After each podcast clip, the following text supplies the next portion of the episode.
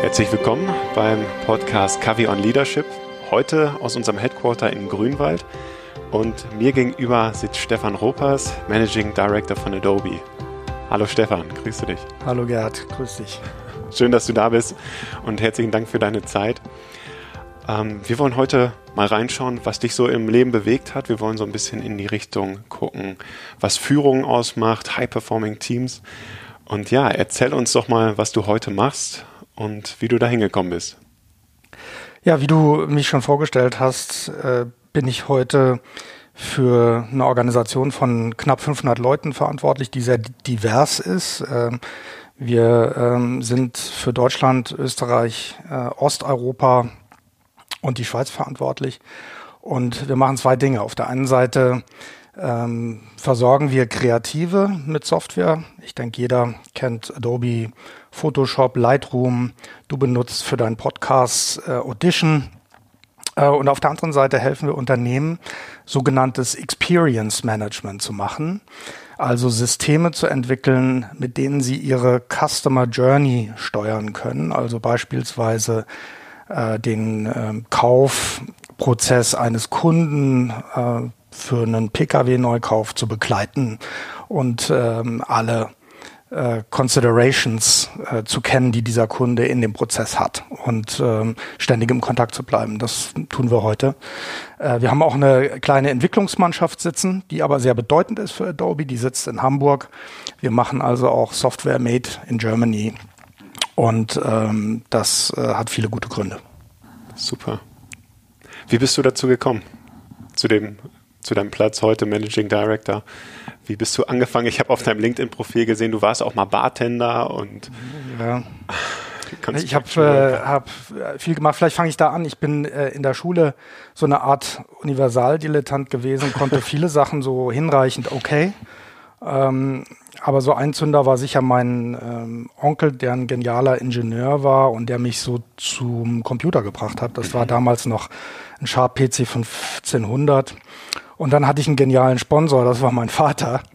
Und äh, der hat mir das immer ermöglicht, das auch äh, zu machen, mir immer verschiedene Technologien äh, auch kofinanziert. Und so habe ich dann ähm, studiert, eigentlich Wirtschaftsingenieurwesen mit der Fachrichtung Maschinenbau, aber IT immer angewendet während dem Studium und bin dann auch nicht äh, in den Maschinenbau gegangen nach meinem Studium, sondern in die IT und dort dann gleich in ein Start-up, obwohl ich Angebote von größeren Unternehmen damals auch hatte, mhm. bin ich in ein kleines 100-Mann-Unternehmen gegangen und war tatsächlich Mitarbeiter 100 und äh, dort Produktmanager.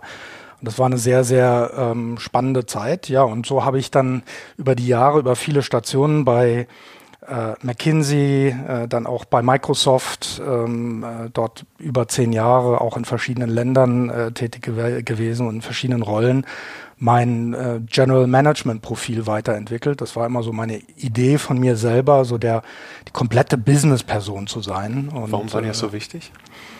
Ich fand das spannend, einfach ähm, ein Geschäft mit allen seinen Aspekten managen zu können und beeinflussen zu können. Ähm, das entsprach, glaube ich, ähm, so eher meinem Generalisten-Ansatz äh, und das schien mir auch eine große Herausforderung zu sein. Denn früh in meiner Karriere habe ich auch gesehen, dass Leute das nicht können und was dann auch passiert mit Organisationen, wie Dinge schiefgehen und was äh, das dann auch für einzelne Menschen in solchen Organisationen ähm, bedeutet, wenn sie auch schlecht gemanagt werden, muss man mhm. sagen. Ja.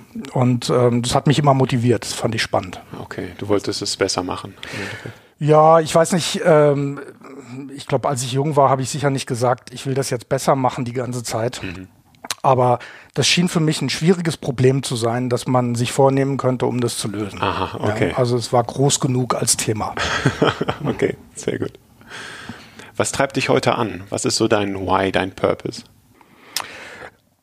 Ich glaube, auf der äh, persönlichen Seite, ich unterscheide da so ein bisschen, die Dinge verbinden sich aber auch. Ich unterscheide zwischen der persönlichen Seite und der beruflichen Seite. Auf der mhm. persönlichen Seite ist es äh, tatsächlich für meine Familie da zu sein oder äh, meine Freunde, mein soziales Netzwerk, äh, die zu unterstützen. Ich habe zwei Söhne, äh, die sind mittlerweile fast erwachsen. Äh, die äh, klingeln dank WhatsApp öfters mal durch und brauchen irgendwelche Unterstützung, ob das nun ist, ein PC zu reparieren oder äh, das richtige Zeug fürs Zelten am, am nächsten Wochenende rauszusuchen. Aber äh, das sind so Beispiele. Und ja, da treibt mich tatsächlich das Familiäre und diese Einbindung in, äh, in Netzwerk aus Freunden, Familie etc. Mhm. Und auf der äh, geschäftlichen Seite ist es, ähm, glaube ich, tatsächlich mit Technologie Menschen zu helfen. Da kommen wir vielleicht nachher auch noch drauf zu sprechen. Da gibt es gewisse Grenzen, wo ich denke, dass Technologie auch dann so ein bisschen fragwürdig ähm, äh, sein kann oder zumindest nicht die, äh, die, die 42 die Antwort auf alle Fragen. Mhm. Ja. Aber ähm, mit Technologie äh, das Leben von Menschen zu verbessern, äh, ist tatsächlich mein beruflicher mhm. Purpose. Stark. Wir hatten im Vorgespräch ähm, schon so ein bisschen angerissen, dein, dein Werdegang auch so im Start-up-Bereich und dass du nach äh, in die Staaten gegangen bist. Magst du über die Episode aus deinem Leben etwas berichten? Ja, Startup äh, war spannend, denn das passierte direkt nach meinem ersten Job mit einem der Gründer des Unternehmens, für das ich zuerst gearbeitet hatte.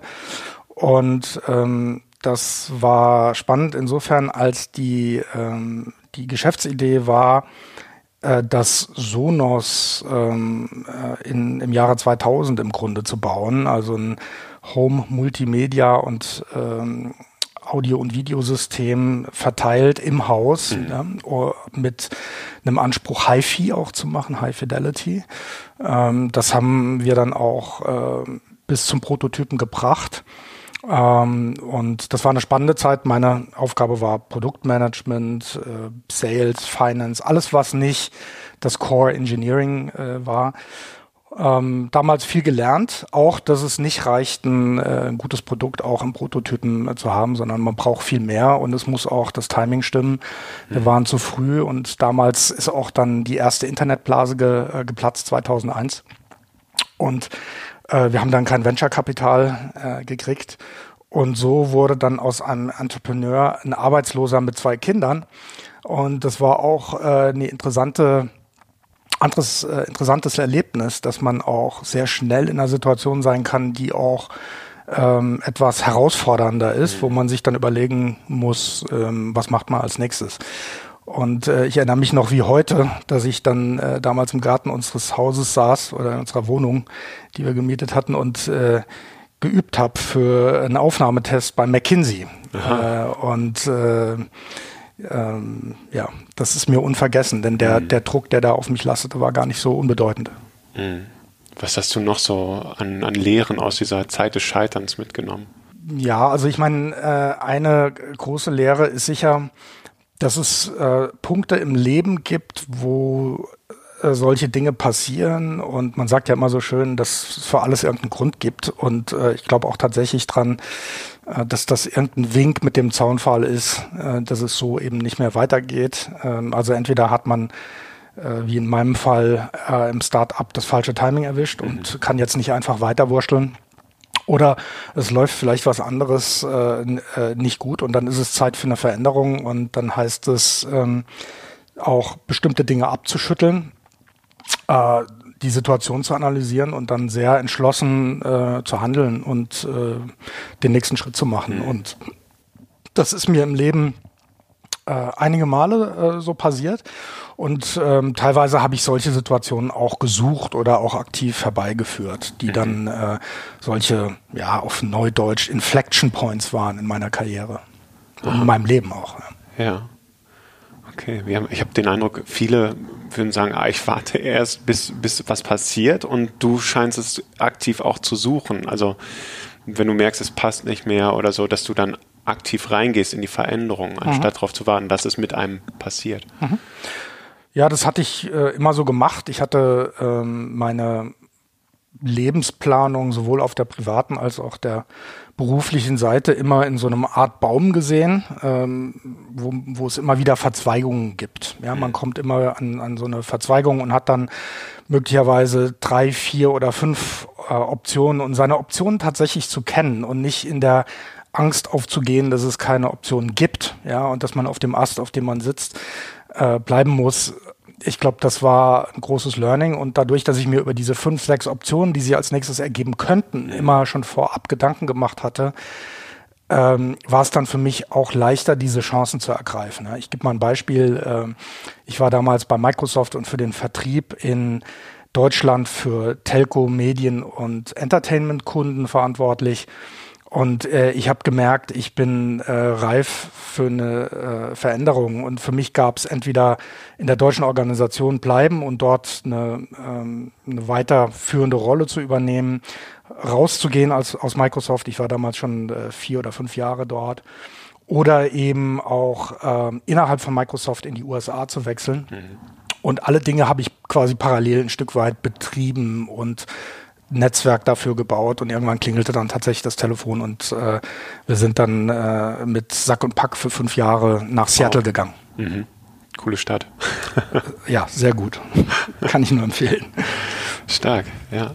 Also, weil gerade viele, glaube ich, das eher mit sich machen lassen und ähm, also die Veränderung, dass sie passiert und dann bin ich gezwungen, mich neu zu orientieren. Und wie gesagt, du schaust es da ähm, aktiv zu suchen. Hatte das mit diesem erstmaligen Scheitern zu tun oder würdest du sagen, nee, das war bei mir immer schon so angelegt, dass ich nach neuen Dingen suche und dann aktiv in die Veränderung gehe?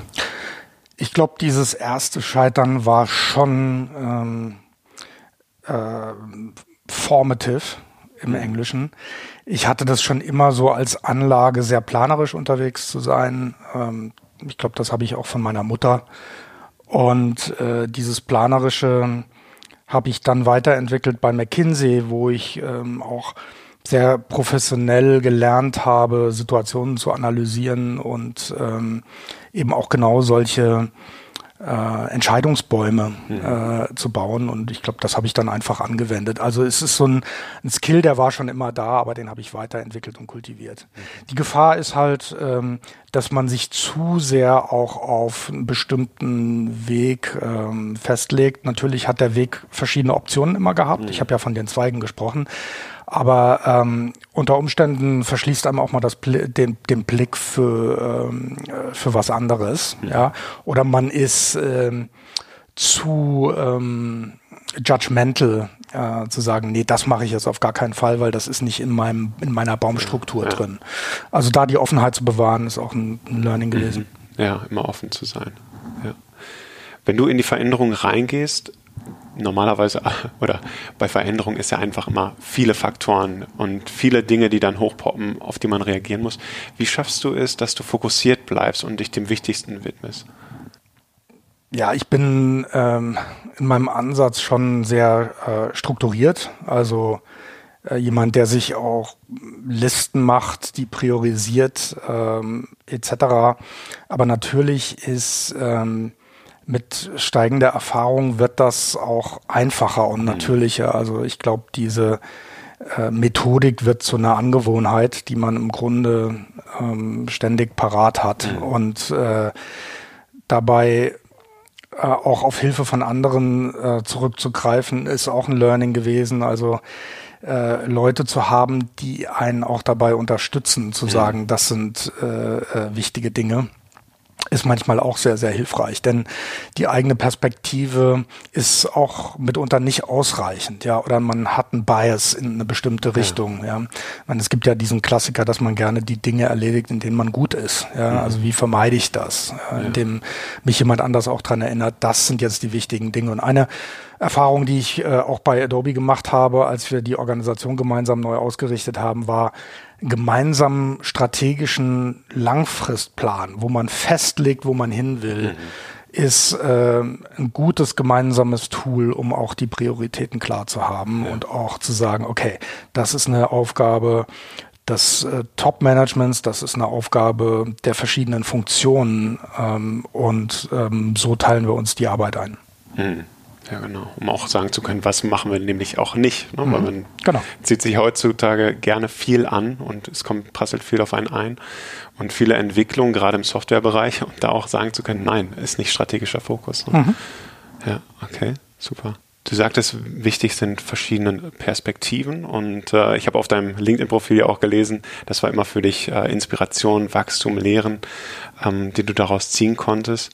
Gibt es da noch eine Begebenheit, an die du gerne zurückdenkst, wo du sagtest, okay, da hat mir jemand wirklich nochmal den, den Horizont erweitert und dadurch konnte ich bessere Entscheidungen treffen? Ja, von denen ähm, gab es natürlich jede Menge, aber ich würde fast sagen, das sind ähm, eher Ereignisse gewesen, die außerhalb des kernberuflichen Kontextes stattfanden und mhm. die äh, mir erlaubt haben, bestimmte Dinge zu relativieren. Natürlich gab es auch im Beruf solche Situationen wie zum Beispiel mein, mein Scheitern als, als Unternehmer oder dann auch die Zeit bei McKinsey, wo ich gemerkt habe, wow, du bist jetzt mit lauter Leuten ähm, zusammen, die schlauer sind als du. Später lernt man dann, dass die alle denken, äh, die anderen sind schlauer. Das ist dieses Modell des Insecure Overachievers, was unheimlich viel mit einem macht, was sehr interessant ist. Aber ich glaube, die ähm, äh, interessantere Sachen sind zum Beispiel, dass ich eine Zeit lang als Fahrradmechaniker gearbeitet habe und dabei, ähm, also in New York und dabei auf Staten Island lebte und dort direkt äh, bei einer älteren Familie in ähm, neben einem Project. Also ich weiß nicht, ob alle Zuhörer wissen, was ein Project ist, aber es ist im Grunde so eine Art sozialer Wohnungsbau ähm, und auch ein sozialer Brennpunkt. Mhm. Dort lebten also ähm, äh, Schwarze äh, in, in sehr ärmlichen Verhältnissen und nachts gab es Schießereien und äh, die, die Erkenntnis äh, für, einen, für einen Mitteleuropäer, dass das sagen, in einem normalen Lebensumfeld so stattfinden kann, ist ja äh, was, was völlig äh, Neues, also für mich mhm. gewesen damals als 22-Jähriger. Und ähm, das habe ich nie vergessen. Oder äh, die Reisen mit meinem Vater, der äh, Flug, Flugzeugführer war, und mich zum Beispiel mal nach Bombay mitgenommen hat als Zwölfjährigen und dort dann im Hotel auf dem Balkon zu stehen und zu sehen, äh, wie äh, die armen Menschen dort hausten, nämlich in, in See äh, sichtbarer Entfernung in, in, in diesen Slums. Und ich glaube, diese Gegensätze, die, die haben mich schon irgendwie berührt und deshalb äh, versuche ich auch nach wie vor, trotz all des Wohlstandes, auch ähm, Dinge reell zu halten und ähm, jetzt zum Beispiel bei Adobe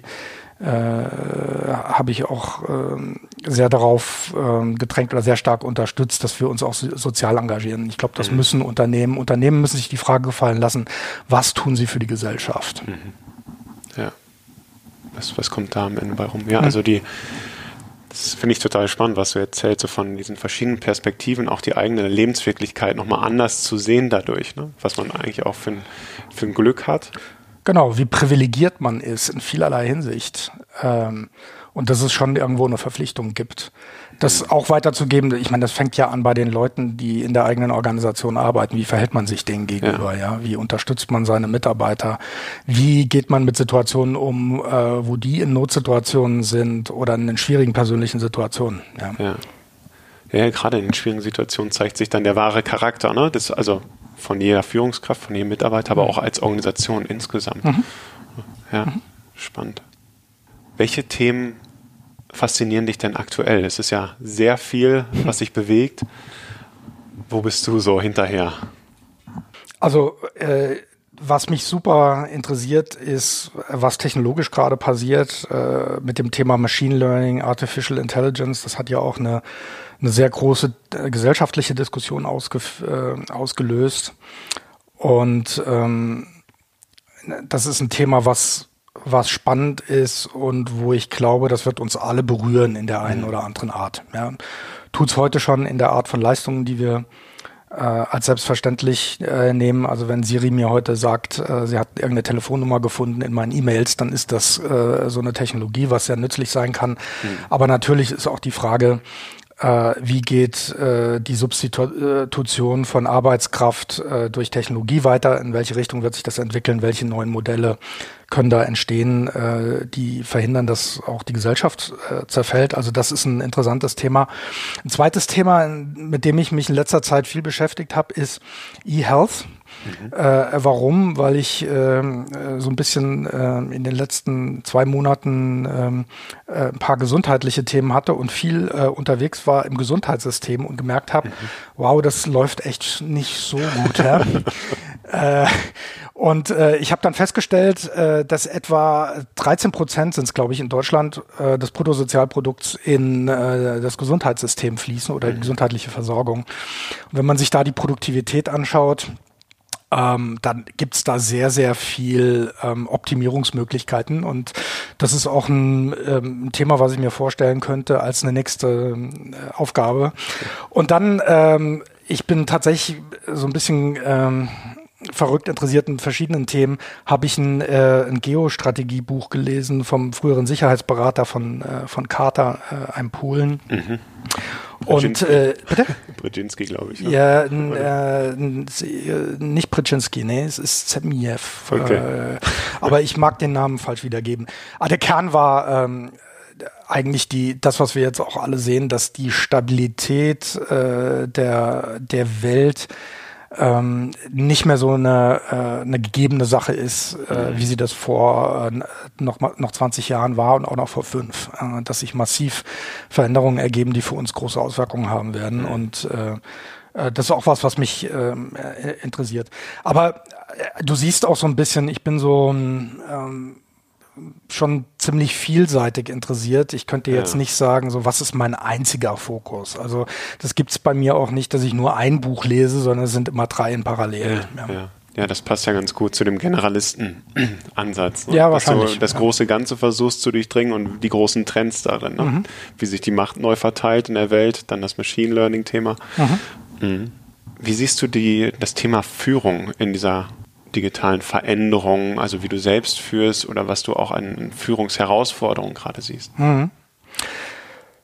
Also die Organisation, die ich in den letzten äh, zehn Jahren kennengelernt habe, sowohl auf der Seite, wo ich äh, in der Führungsverantwortung war, als auch wo ich Klienten helfen äh, durfte, ähm, nämlich eine Verunsicherung war, die mit hohen Änderungsgeschwindigkeiten äh, zu tun hat. Und äh, die ist sicher in der Informationstechnologie in den Unternehmen sehr, sehr rasant, aber auch in den Unternehmen, die Technologie anwenden. Ja, also mhm. wenn wir jetzt einen deutschen Autohersteller nehmen als Beispiel oder eine, eine deutsche Bank, nicht die deutsche Bank, aber eine deutsche äh, Finanzinstitution, äh, dann äh, sind die Dinge, die dort sich verändern, ähm, für Einzelne sehr, sehr äh, schwierig. Und meine Erfahrung ist, ähm, dass ähm, damit ein hoher Erklärungsbedarf einhergeht und auch eine, ein hoher Bedarf an,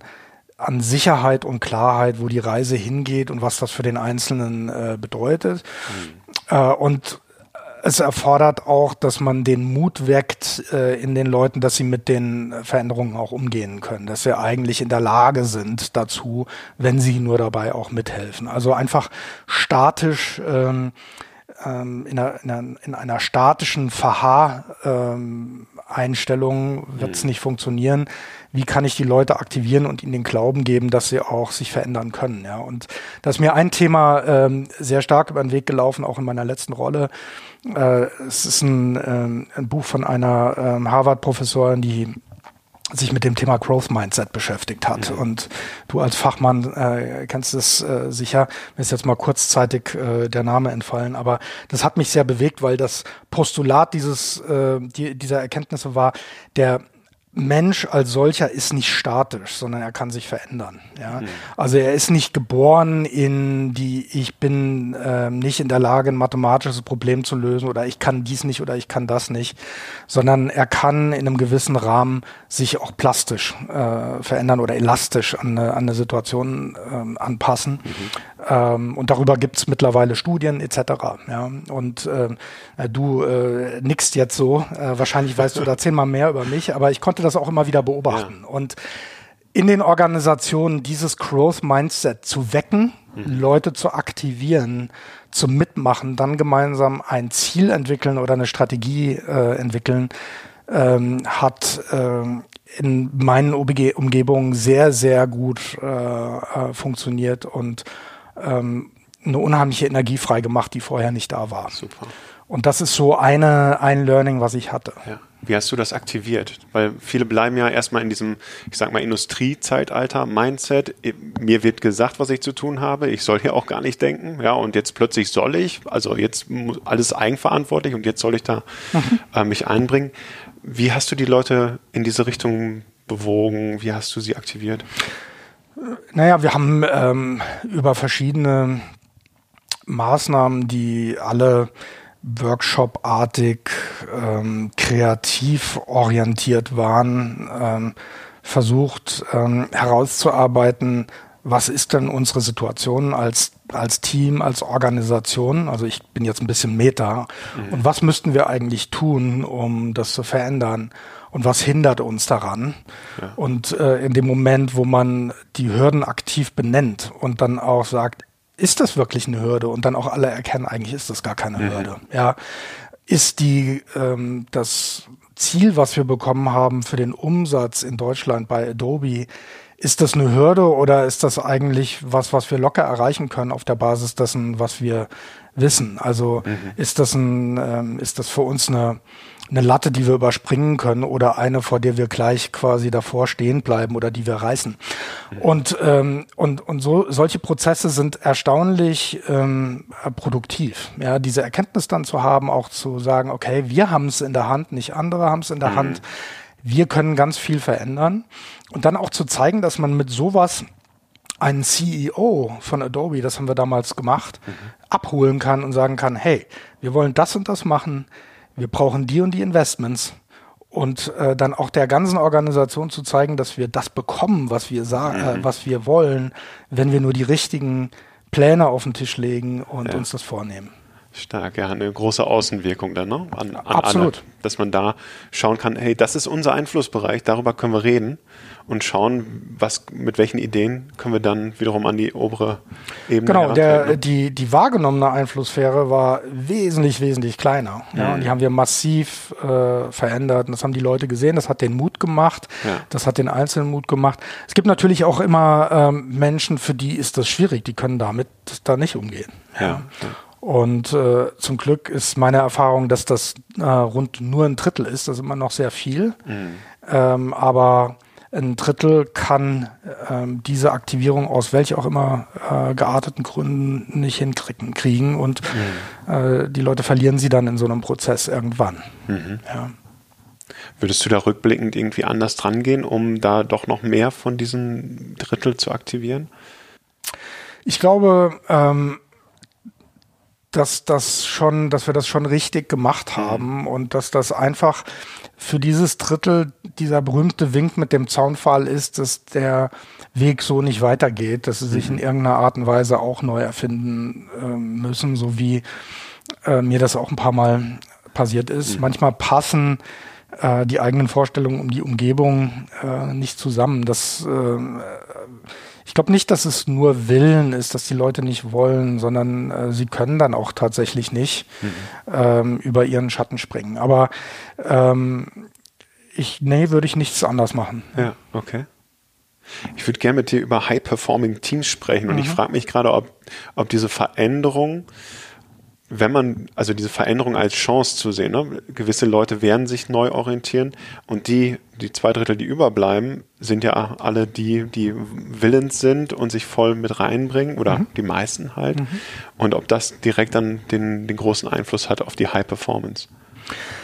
Ja, also das ist die Voraussetzung. Also mein, meine Erfahrung ist, High-Performing-Teams baut man dann, wenn man klar sagen kann, was der Purpose und was die Richtung ist, die mhm. man gemeinsam einschlagen möchte. Und wenn das auch tatsächlich ein gemeinsamer Prozess ist, das festzulegen. Also es ist keine Strategie, die aufoktroyiert wird, sondern eine, die die Leute sich selbst setzen. Ja? Mhm. Und in der Praxis ist es natürlich schon so, dass es vielleicht eine kleinere Gruppe gibt, die das entwickelt, aber man nutzt dann einen sehr integrativen Prozess, um äh, die Leute ins Boot zu holen, Feedback zu holen und das zu jedermanns Strategie zu machen. Mhm. Und das haben wir damals bei Adobe angefangen mit äh, einem sogenannten Growth Day. Das war eine zweitägige Veranstaltung, wo wir dann an der Strategie gemeinsam gearbeitet haben, mhm. äh, mit über 350 Leuten. Also da hattet ihr schon den ersten Entwurf für die Strategie? Da hatten wir den, da den ersten Entwurf, ähm, der, äh, sagen wir mal, so ein paar Eckpunkte und mhm. die haben wir dann ver verfeinert gemeinsam. Ja? Und dann gab es eine nächste Iteration.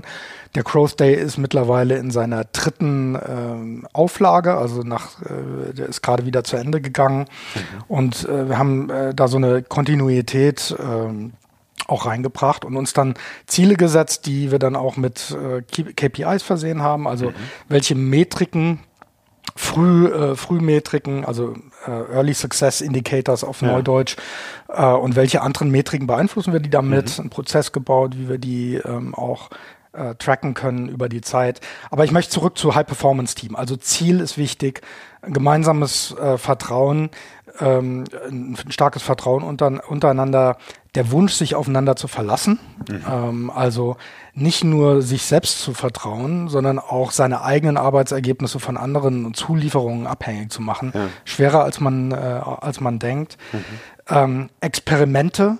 Und dann, äh, wir hatten es hier vor der Aufnahme besprochen, ähm, Punkte in der, im Zeitablauf, wo man als Team zusammensitzt und auch darüber spricht, was ist gut gelaufen, was ist schlecht gelaufen, was haben wir gelernt, ähm, was machen wir anders, welches Experiment sollten wir mal starten und Erfolge auch zu feiern. Also auch mal innezuhalten und zu sagen, wir nutzen das jetzt für Learning oder mhm. für, ähm, für, für, eine, für, ein gemeinsames positives Gefühl. Ja, ja. Ja, du hattest vorhin da das, das Bild auch des Lagerfeuers, das fand ich ganz schön, ne? Nach so getaner Arbeit quasi, dass man da nochmal am Feuer sitzt und darüber auch nochmal sinnieren kann und reflektieren kann. Ne? Ja, und das ist unheimlich schwer. Ich sag's ganz so offen, ja. Bei, äh, bei uns war dann das Quartal zu Ende hm. und dann am Montag nach dem Quartalsende geht's halt dann weiter, ja. Und am Montag, äh, am Freitagabend ähm, äh, versucht man dann noch Verträge reinzubekommen, dann die Zeit zu finden ja. und die Disziplin sich hinzusetzen und das auch ein bisschen zu feiern und Revue passieren zu lassen, das kommt manchmal zu kurz. Mhm. Du hast eben gesagt, ähm, also so diese, diese Faktoren, die du beim High-Performing-Team siehst, das Abhängigmachen der Leistung auch von dem anderen. Wie meintest du das genau? Oder hast du da ein Beispiel für uns? Ich kann ja in keiner modernen Organisation habe ich eine Fertigungstiefe, dass ich alles allein machen kann. Mhm. Und äh, trotzdem kennt jeder von uns die Klagen, ähm, ja, der hat ja nicht geliefert, ich habe diese Analyse gebraucht und mhm. äh, der hat nicht geliefert und jetzt konnte ich meinen Teil nicht machen. Und ähm, es ist eine, äh, ne, eine Erkenntnis gewesen, dass an diesem Übergabepunkten ähm, zu arbeiten und jeden zu einem Leader zu machen, der sich auch accountable fühlt für seine, für seine Zulieferung, aber auch den, der zugeliefert bekommt, in eine Situation zu bringen, wo er sich auf andere verlässt, mhm. ist ein Prozess, um da hinzukommen. Ja. Das erfordert zum Beispiel auch die Fähigkeit, einen Konflikt einzugehen und zu sagen, hey, du hast mir das für Montag zugesagt, es ist nicht gekommen, was ist los? Ja, mhm. ich hatte das und das dann sag's mir doch das nächste Mal vorher, dass du dich um zwei Tage verspätest äh, oder du sagst mir, wie ich dir helfen kann und dann kriegen wir das hin. Mhm. Ja, an dieser Schnittstelle diese Dialoge tatsächlich zu etablieren, sodass das ja. flutscht, ja. Ähm, scheint mir nicht der Standard zu sein. Jedenfalls habe ich das so nicht erlebt. Mhm. Ja, ist ein ganz wichtiges Thema, ne? um Vertrauen aufzubauen, diese Erwartungsklärung immer wieder zu haben und diese Kommunikation dann genau. dafür. Und dann kann man den Prozess natürlich auch verbessern damit. Ja, und vielleicht äh, zuletzt noch, ich meine, das ist ein, ein Thema, was in den letzten Jahren auch äh, zu Recht eine große Bedeutung hat, das Thema Diversity auf, auf Neudeutsch. Ne? Hm. Ähm, ich finde das Wort Vielfalt eigentlich besser, ja. ähm, weil ich glaube, dass Vielfalt sich in ganz vielen äh, Aspekten zeigt. Das ist nicht nur ähm, männlich, weiblich oder schwarz-weiß mhm. oder äh, was auch immer, sondern es sind ganz, ganz viele Sachen, äh, die auch zwischen zum Beispiel zwei weißen Männern völlig unterschiedlich sein können in der Art und Weise, wie man Probleme löst, wie man an ein Thema rangeht, wie man kommuniziert etc. Und diese Vielfalt zu nutzen, also sie zu erkennen und zu nutzen, ähm, hat viel damit zu tun. Ähm, ich glaube, das ist auch eine der Seven Habits, äh, intensiv zuzuhören und zu verstehen, mhm. äh, bevor man versucht, was äh, zu sagen. Ja. Und dieses Verstehen dann auch zu nutzen, um auch was anders zu machen oder vielleicht einen versteckten Wink äh, zu erkennen, hey, da hat jemand ein Problem mit dem Vorgehen von dem äh, vom mhm. Team, ja, ja. Äh, hat aber eine bessere Idee, die er sich aber vielleicht nicht traut vorzubringen. Also das zu heben, diesen Schatz ja. ja an Kreativität von einer, einer, einer großen Gruppe von unterschiedlichen Leuten ist auch echt äh, äh, ein großer Hebel. Mhm. Und wenn man das erreicht, unglaublich positiv, aber nicht leicht zu erreichen. Mhm. Ja. Was sind die Ergebnisse davon, dieser, dieser Vielfalt? Naja, also zunächst mal, wenn wir es jetzt auf die Vielfalt äh, beziehen, ist es ein, ein besseres Problem-Solving. Also mhm. die, die äh, Problemlösungsergebnisse sind besser, weil sie typischerweise mehr Optionen auf den Tisch werfen und mhm. mehr Lösungswege. Und ähm, das ist positiv. Der ähm, negative, wenn man das so nennen möchte überhaupt, Aspekt ist, dass man unter Umständen langsamer wird. Ja, mhm. das ist ja auch äh, das Hauptargument gegen Heterogenität mhm. in, in, ähm, in Teams. Ja, äh, aber ich glaube, der Vorteil überwiegt bei weitem die Nachteile. Ja. ja. also ich glaube, das ist mittlerweile auch ähm, untersucht, dass äh, diverse Teams oder vielfalt, äh, vielfältige Teams bessere Ergebnisse ja. produzieren. Ja, es kommt ein bisschen drauf an. Also wenn es darum geht, Prozessmanagement zu betreiben und Optimierung von einem Prozess, ist das sicher weniger bedeutend als in, einer, in einem kreativen Problemlösungsvorgang. Mhm. Ja, aber ähm, ich habe in beiden Fällen ähm, gute Erfahrungen gemacht mit gemischten Teams. Ja, super. Ja, ich habe manchmal, wenn ich mit Kunden spreche, auch den Eindruck, dass, dass diese Geschwindigkeit, weil jetzt ist immer die, das Mantra ist schnell, schnell, schnell. Ja, je schneller du bist, desto besser. Und dass sich deswegen weniger Zeit genommen wird für dieses Zurückziehen und wir nennen das halt in den Q2-Bereich eigentlich zu gehen. Also Dinge zu machen, die wichtig sind, aber nicht dringend. Mhm. Jetzt nicht direkt Feuer löschen, sondern nein, ich nehme Zeit dafür, um das gut zu planen und dafür diese Diversität, die etwas länger braucht vom Prozess her, zu viel besseren Ergebnissen und also diese bekannten 20, 80 Prozent, ne? also mhm. 20 Prozent Aufwand für 80 Prozent Ergebnis dann viel stärker schaffen, also mhm. größeren Hebel an den Tag legen. Mhm. Ja, würde ich bestätigen. Ja. Und ähm, was du eben sagtest mit dem fünften Habit, also seek first to understand, then to be understood, da gibt es auch so ein provokantes Zitat von Stephen R. Covey, der sagte, du siehst es anders als ich, ich muss dir zuhören weil das so wesentlich wichtig ist. Und wir laufen halt teilweise noch in, in den Führungsbereichen im Expertenmodus rum, ja, weil wir sagen, ich weiß es am besten und ich sage euch, wie ihr es zu machen habt.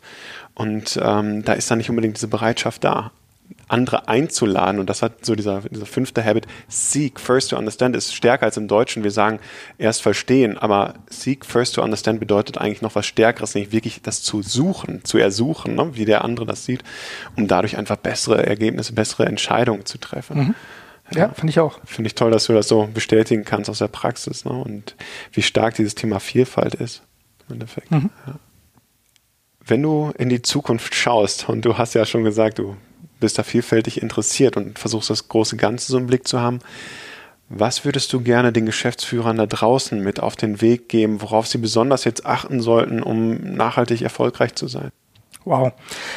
Das ist äh, eine gar nicht so einfache Frage. Also ich glaube tatsächlich, dass es notwendig ist zu verstehen, was insgesamt ähm, auf der Welt und auch äh, in, in ihrem spezifischen Kontext passiert. Also was sind die großen Vektoren technologischer Entwicklung, gesellschaftlicher Entwicklung und so weiter. Wir bewegen uns ja alle in einem Kontext und nicht in einem luftleeren Raum. Ja. Und das müssen Unternehmen und Unternehmer auch tun. Also das äh, zu verstehen und sich daran auch zu beteiligen und eine Stimme zu haben in dieser Diskussion. Denn auch die Mitarbeiter, mit denen man arbeitet, die Kunden, die man betreut, leben in diesem Kontext. Ja.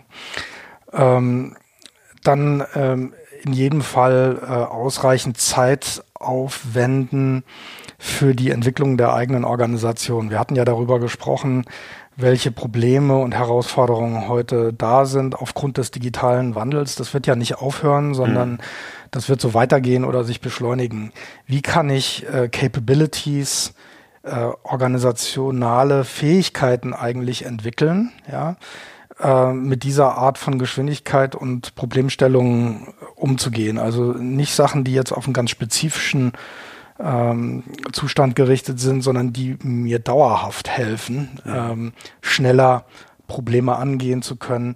Und da geht's eben um so Sachen wie, wie kann ich meine Leute aktivieren, sodass sie proaktiv sind, ähm, wie kann ich Kommunikation verbessern, all das, was Schnelligkeit fördert, wie kann ich mich von, ähm, äh, von Prozessen auch vielleicht verabschieden, ähm, die so eine Art Selbstzweck geworden sind. Also einfach äh, mal durchscannen und ausmisten. Mhm. Ja, was brauche ich denn eigentlich mhm. an, äh, an organisatorischem Setup, Tools und Fähigkeiten? Mhm. Ja. ja. und auch mutig sein. Ne? Äh, richtig. Und ähm, ich glaube, ähm, die äh, äh drittens, die so, so eine ähm, ein Verständnis ähm, und auch eine Empathie für diese Situation.